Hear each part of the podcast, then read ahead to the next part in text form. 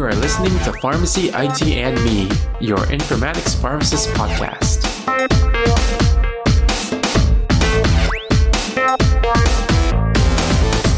Hey everyone, this is Tony Dao, and welcome to another episode of Pharmacy IT and Me. And as with every episode, we start this one saying that the intended audience is everybody. And today we'll be speaking with our special guest, Dr. Ken Bridgman, on what his role is in pharmacy technology and informatics. So thank you so much for taking some time to be on the podcast, Ken. How are you doing today? Yeah, pretty good. Thanks, Tony. Awesome, awesome. So uh, I know that you kind of work in the health system, but you also had some additional education and background. So before we get started, can you kind of tell us a little bit about yourself? Yeah, so I started going to pharmacy school quite a few years ago, and during pharmacy school, I kind of got interested in informatics. Uh, I did a lot of medical missions trips uh, to different countries. And one of those I'd stay up late because I was studying. It was during school, and the, the, people asked me if I could help them assess some data they were collecting on the Clean Water Project. We were able to kind of show that their Clean Water Project wasn't doing anything, uh, figure out why it wasn't working, and implement a fix just by doing some data analytics. So I kind of went back to the States with that and got interested in informatics and started taking courses and really found out that it kind of complements pharmacy. Uh, gives you two really widely different skill sets that you know, kind of set you apart from other pharmacy students. So ended up getting my master's of health informatics while I finished my PharmD. And then I did a residency after that, just a PGY1 at Mercy Hospital. It's part of the health system I work at now. I was able to, during that, kind of use IT and the informatics and data analytics side to do a lot of my projects. Saved me a ton of time in not doing chart review. I was able to show some kind of benefit and then get a position approved for me to do this stuff after my residency at that health system. So awesome. So uh, just to kind of clarify, so you actually got interested in informatics. Was it you said during pharmacy school? Yeah, yeah. So during pharmacy school, we had a few groups that did like medical mission trips where you'd go and set up a clinic, you know, in Guatemala or, or Haiti or somewhere. Um, so I did a lot of those, and one of them it was during school. I was doing this, so I'd have to, you know, during the nights when I was on this trip, I'd run to a coffee shop and download lectures my chemo lectures and watch them. Uh, so I'd be up late all, know, all night.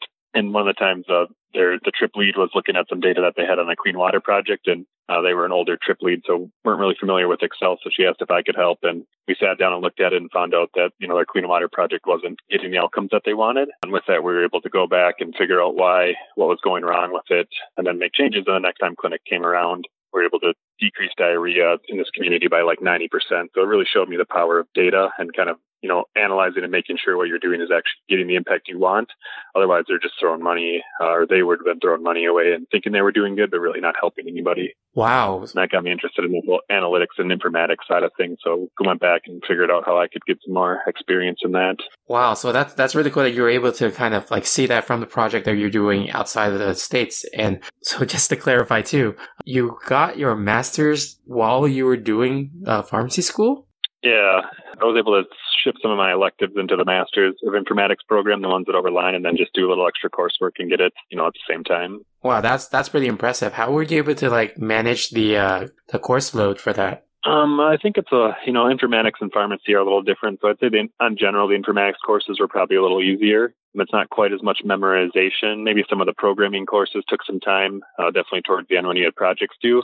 But that, that kind of made it easy, a little easier to do since it was more kind of theory based and, and, you know, just presenting topics and learning about new topics for like pharmacy school, you know, like sit down and just memorize all these mechanism of actions and drug dosing and what these categories are and the treatment guidelines. So I think that you know, it's not it's not quite as intimidating as maybe a lot of people think. Wow. Okay. So so I guess when you did your PGY one uh, residency, did you actually get opportunities to use that information on uh, data analytics to help with the I don't know maybe your residency project for that year? Yeah, yeah, I did. I was able to do a lot of residency projects. I was able to get in with our IS department and get access to our uh, Epic database where all the, the data that Epic stores is. Um, so then I could use SQL to query all that out uh, just made it, you know, I think it made it a lot easier during my residency because uh, a lot of my co-residents would have to sit down and do 40, 50, 100 hours of chart review to get the information where I could sit down and write a query and, you know, get it in two or three hours. So it was extremely beneficial during residency to have that background and that skill set. Yeah. And I, I, guess the other thing too is that I always talk to uh, a lot of students who ask me, you know, what do they what kind of like skill set do they need to know if they want to get into informatics? And they, they usually ask about programming too. And I always say programming is not required, but if you have to pick like one thing, like SQL is probably the best because it's, yeah, it's like just pulling all that data. And even like, for example, for you, right? You are not even doing pharmacists do these yet, but even in your residency, you, you had so much uh, benefit from knowing SQL. Yeah, yeah, and I'd agree. I mean, I think, you know, anything you can learn outside the normal pharmacy skill set will make you kind of unique. You know, everyone kind of graduates pharmacy school and maybe even goes into residency pretty close to the same level probably. So any, any experience or skill sets you have outside of that will just, you know, make you that much stronger as a candidate or that much stronger as a pharmacist going forward. Maybe just as a general belief of mine, I, I believe that a lot of innovation and, and creativity happens when you have multiple skill sets and combine them. You know, they kind of talk about, or I've heard that like Steve Jobs took a random class in calligraphy, and that's what made all of our TypeScripts available now. Uh, they were kind of the ones who pushed that out, but it was just this random class that he took uh, that gave him an experience that was different than most programmers or computer scientists, and that he was able to create something new out of it. I don't know how much that's true, but what I've heard or read. Yeah, I mean that that kind of makes sense because it's all your experiences that uh, you know make you who you are, and then make you you know um, a lot of your contributions to the field are related to your own experiences. So so yeah, that that definitely makes sense. Yeah. Yeah. So, you know, for your uh, residency afterwards, uh, you were able to get a role in informatics. And I was curious about like, I, guess you had a unique experience of being a resident at the institution, then continuing on as an informatics pharmacist at the same institution. So, so twofold, right? So one is you have experience there in operations uh, because you were at that institution, and the second is you had a residency trained uh, aptitude. So, can you kind of describe how those two things were able to help you to become like a successful informatics pharmacist? Yeah, I mean, I think a lot of informatics pharmacists, it's kind of tough, maybe not tough to get into the area, but definitely to feel comfortable in the area. And doing projects is, is a great way to do that. You know, build your resume, build skill sets that you can talk to people about. It'll introduce you to new things that you'll need to learn. So as a resident, you know, I was able to direct a lot of my projects that way. And that way, when I was able, you know, to apply for the job, I had a list of projects that I completed and, and all the skills that they gave me um, and I was able to talk about those. But doing a residency is a great way to build those kind of things because so much of your residency will be focused on different projects and implementing different things at the place you work. Okay, cool, cool. So, so for your uh, residency, your first year of residency, did you actually get some uh, uh, any elective kind of rotations that were related to informatics, or did you kind of just apply your informatics knowledge to your specific residency projects? Mostly just applied my uh, informatics skills from the master's into the residency projects I did. You know, and some of my, you know, we had a list of projects, so I tried to choose the ones that I knew would be a little more informatics heavy that I could do it. So, you know, we did one where we assessed all of our opiate prescribing, you know, looking across our whole organization. So to me, that seemed like an easy one to look at opiate orders and get all the data on that from a very analytics perspective or, or skill set. Um, or some projects maybe aren't as much uh, related to IT, so I try to do avoid those. Oh, okay. So you're kind of just choosing the projects that was able to leverage your skill set. That's that's really cool. So so now you're an informatics pharmacist, and you know every every informatics pharmacist I've spoken with does something a little bit different. So um, I was wondering, like for your role, like what's your kind of like main thing in as a as an informatics pharmacist?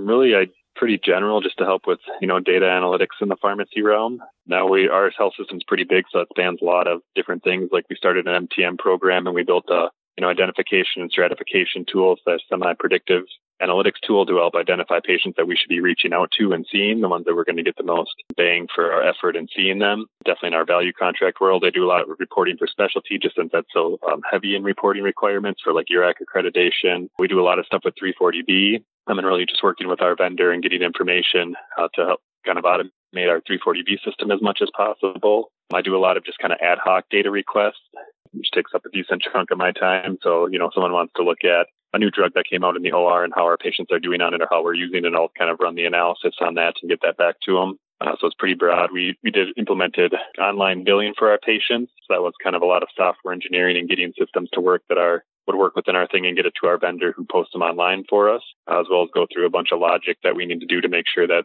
the bills we're putting up our line are appropriate to go online. Uh, so did some software engineering on that side. So it can kind of be anything, everything, as long as data is involved.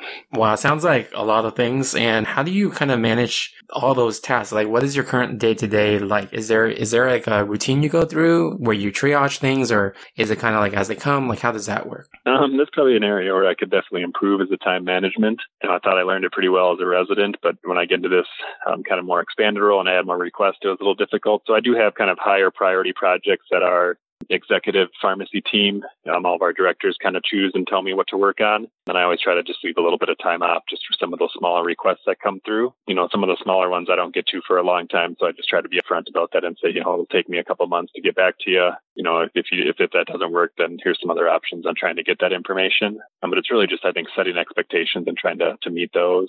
Oh, okay. That's kind of similar to to me too. Like, there's just so many requests coming in. It's like that the whole issue of prioritizing too. So I was also wondering too, since you do a lot of the data like queries and analysis, this is more like a technical thing, like a technical question. But have you been involved with actually building custom tables within the SQL database? Yeah, so we have an enterprise data warehouse. So I work, that's one of the things I work quite a bit with, building tables in there and even pulling information from outside our health system in there and getting that information in there. So like RxNorms, not something we were digesting before I got it. Uh, a lot of our invoice data wasn't in there. I'm um, so really working with our, our enterprise data warehouse team to set up those pipelines to get that information. Uh, we do a lot of web scraping. So web scraping from RxNav, web scraping from our 340, 340B vendor, as well as uh, like FedEx and some other people that we use how to set up processes and bring that data into our data warehouse so we can use it in analytics and direct our work across the health system. Oh, okay. So I guess this is another technical question, but for the web scraping, is that something that you also program? Is that like a specific language or is that like you use a vendor to do the web scraping? How does that kind of work? Uh, no, that's mostly up to me. It's an area that we're getting into more and more, definitely as more companies come up with different APIs, web-based APIs. Uh, so I love it when they have web-based APIs, but sometimes they don't. Then you have to go through different, uh, just, you know, brute force HTML kind of reading. Um, I, I like to do Python with that. Uh, R is another great language to use for it, but I find that Python really has a wide base of application. So because of that, they have like their own web framework called the Django. And people built up the Django. They added a bunch of packages to do different web management stuff. One of them is scraping. So uh, there's a tool called like Selenium that allows you to run headless browsers. So more or less, it's like a person uh, going to a web page and doing it, but instead of a person, it's a machine. Uh, that's something that's used really commonly in web development. Uh, so you can test your web pages after you make a change, um, but you can slightly t- tweak it and use it for web scraping. Um, pretty much get anything you want with that. Yeah, that's that's really interesting. So the reason why I ask is that right now what uh, we're using over at my place is that we're using a, a, different like vendor to do web scraping, and what I'm I would like to do is eventually get that into Python. So we we use web scraping not for the data analytics side, but to trigger you know when we see a Pyxis go on override in our our Pyxis like ES main screen, it says like override number change. We're trying to scrape that number so that if it changes, it will send a notification because that's more like a passive thing that we have where, uh, when we do the web scraping, we can make it more like an active thing, you, you know? Yeah. Yeah. And that's really, you know, unfortunately, a lot of vendors, you got to end up doing some of that stuff yourself. We use it for a lot of that too. So we, you know, we like 340 is a large thing where we send data to a vendor and they kind of store it and manipulate it. And they don't really quite have all the features we want. So we like to pull that data back out of their system after they've aggregated it and then kind of feed it into our inventory uh, management and our buyers and different people who need it. Yeah, the Python is definitely a great language to do that. They have many options. You'll definitely run across the request package and the Selenium package anytime you get into web scraping with Python, but sounds pretty doable. You know, thanks for suggesting that. I'm going to look into those specific uh, packages. So yeah, so so going back onto uh, the data warehousing thing, I, I, was curious about like your process. How do you determine? Like, do you go through a, a preset process of determining what information will be needed to be entered in the data warehouse? How many tables you'll need for that uh, set of information? Like, how does that work for you? Yeah, I mean, usually it's a lot of the projects I work on, and I make specific requests for that um, versus, you know, doing it across the whole organization and managing that. We have a team that does that. So I actually set up my own uh, Postgres database because it's open source. So I am able to get it for free on my own, you know, my laptop or the desktop that my computer or my health system gave me. And with that, I can always just run, you know, kind of I could use it as a development environment. So I can bring in data, test it. If it doesn't work out, then I know I don't need it. I can try and bring in other data and test that for the solution. And then once I find a solution that works, then I actually go to the EDW team and just kind of have them mimic how I was getting that data in uh, to my own database that I run to the, the, the company wide database. That saves me a lot of time because I don't have to go through all the, you know, processes and, and the committees that to get that stuff approved those changes. So it makes it a little faster, more agile in the development of some solutions. That's pretty cool. So going back to I guess your education, right? So you do you do all this like electronic data warehousing, a lot of data analytics, and in terms of like your education, you have a master's, you've done the certificate for ASHP, and you've done like the the CA CAHIMS. And I was curious about like you know how each of those elements that you've done, how did they kind of contribute to your overall knowledge on how you're working today? You know, I think it, the technical skills was definitely far from the masters. That's where I got that. I had a few courses that, like, during those, you know, I said most of them are pretty easy, but there's one or two that just totally kicked my butt. Um, but I feel that's where I probably learned the most out of it. So some of my programming courses where you just had to sit down and do a project each week. There's no way around it but to learn um, how to actually code in, a, in an efficient and fast manner. you know, the, the ASHP informatics article, that's a very great high level stuff. And, and, you know, it teaches you a lot about how to get into informatics, that all the fields that are, that are kind of touched by informatics, as well as some of the just general stuff. There's a reporting section there that's pretty good. It teaches you, you know, kind of things outside of your normal, like learning how to get a report, but he talks about Git and some of the stuff on how to just manage that reporting functions and changes it on a broader aspect. And so I do think that that's really useful. The other nice thing about that ASHP one is it really connects it to pharmacy, which isn't always super easy to find. A lot of informatics things you'll go out there and you'll see some on medicine or nursing or just IT in general. Um, but actually making that connection back to pharmacy is a little bit more work. And the ASHP one is almost, you know, entirely focused on the pharmacy IT connection. So that was nice. Okay. Okay. Cool. Cool. So, you know, of all your experiences so far, you know, including your time in, in residency, what kind of like project was something that stood out to you that was very meaningful that you, it still affects how you practice today? Um, I think developing our MTM uh, kind of identification stratification tool, that's one of the more clinical aspects I've done in data analytics and definitely something that, you know, we implemented and now it's driving how we practice uh, which is always fun when you can see those outcomes versus just doing analysis saying, you know, hey, if we do this, we'll save that much money or, or whatever it is. Actually seeing something on a day to day, how it's being used and implementing practice. And then we're able to go back and kind of tweak it a little bit, add new metrics, add new measures to kind of shift the patient population we see. Uh, that's been a lot of fun. And even with that, you know, even developing some of those tools, it also kind of helped develop measurements for outcomes. And we've been able to see kind of huge improvements in our patients, you know, reduction in ED visits, a reduction in rehospitalization, decreases in total cost of care to these patients because they've seen these MTM pharmacists. Oh, wow. So was that able to kind of help with um, justifying more MTM uh, services? Um, it kind of went together. We had a kind of change and increase in our insurance uh, people who were willing to cover it. And as part of that, we got a lot more patients. So it was, you know, how do we see the patients and definitely the ones we're in risk contracts with versus just ones we're paid for you know, to see via MTM, how do we kind of manage that and make sure we're seeing all the ones in the risk contract that are likely to have issues, be readmitted, be high cost patients and, and direct our MTM pharmacists to them as well as seeing some of these other patient populations. So as we were expanding our program and writing up that business proposal, we also kind of went down this path of, you know, building these algorithms and, and, and looking at them and saying that, you know, to our executives that this is how we're going to get these patients and identify them. And, you know, it's not just going to be, uh, we're just going to see whoever walks through the door. We're actually going to try to target the ones that need to be seen and, and be good stewards of resources and hiring these pharmacists. Oh, that's really cool. So, you know, there's a lot of students and even pharmacists out there. Like, I, I know you have the, the experience of going through residency, but at the same time, you didn't do an informatics residency. So there are potentially some people out there that may have done a residency PGY1 and they want to get into informatics and uh, they don't have that experience of doing a PGY2 informatics residency. So for those individuals, I guess the first question is for those individuals, uh, do you have any advice for them on how they can kind of navigate them towards that field? Yeah, I'd say, mean, if you have any option to do projects, uh, try to get involved in some of the IT or informatics projects. I'm sure there's, you know, at any medical health system or organization you work with, there's uh, people who review, you know, ERX builds or that kind of stuff, order set builds. Um, if you can get involved in some of those, that at least gets you experience and stuff you can put on your resume. And there's also a ton of freely available courses online that you can learn some of the more maybe intricate, you know, SQL or programming skills. So definitely take advantage of those and see if at your organization you can get involved and get access to that stuff. You know, whether it's a database that your EHR runs on, so you can get that data, or even like Omnicell data or ADAC data um, is a little smaller, a little easier to understand. Now, if you can get access to that, you can start pulling it out and again doing some of these projects to to build your skill set, um, to build your experience with it, and even just to get involved and kind of know how you know what what actually drives and what maybe executives or, or, upper level management people are looking for in these projects. And then you'll be able to use that when you interview or apply for position.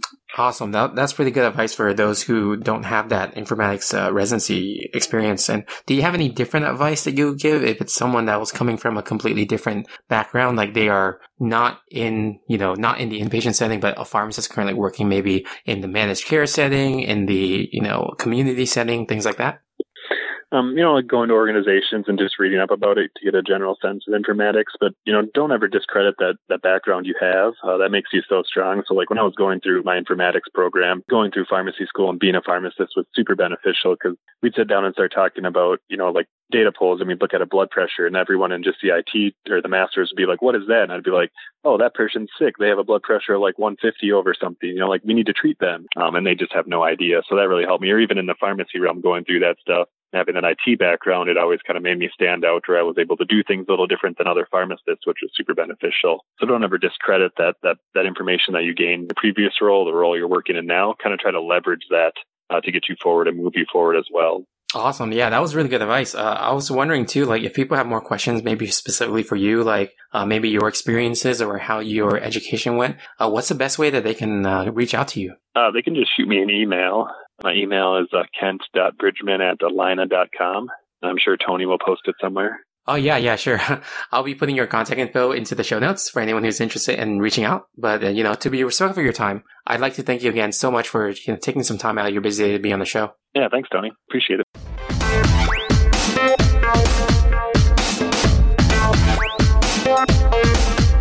Right. If you like our show, please share with your friends, or you can help us out by writing a review on Apple Podcasts or any of your other favorite podcasting services. You can also check us out on social media on Facebook, Twitter, Instagram, or LinkedIn, and you can also reach out to me at tony at pharmacyitme.com. If you want to network, you can check out the Pharmacist Slack group at pharmacistsconnect.com, which is P H A R M A C I S T S C O N N E C T.com. There's different topic channels, including informatics, and I've met some great colleagues on there, and I look forward to connecting with you as well. Thank you again for listening, and I'll see you on the next episode of Pharmacy IT and Me. And remember, technology is a tool, patient care is the goal.